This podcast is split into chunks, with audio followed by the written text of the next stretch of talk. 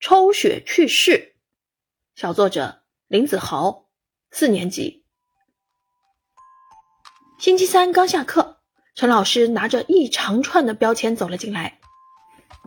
今天要抽血，这是血瓶的标签，不要弄丢了哈。这真是不幸的消息啊！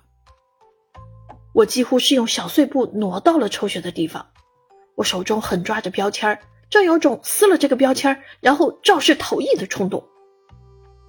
没办法，该面对的还是要面对。我从医生手中接过血瓶。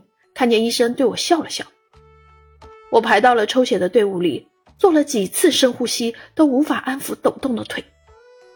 眼瞅就到我了，时间竟然过得那么快。前一个同学抽完血，顿时哭丧着脸，抽血的疼痛果然是名不虚传呐。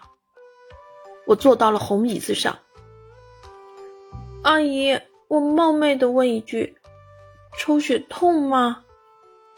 不痛的。话音刚落，阿姨就拿起了针，没等我做好思想准备，就扎进了我的血管里。尽管我闭起眼睛，仍清晰的感觉到了强烈的疼痛。咦，怎么这个节骨眼腿又抖了起来啊？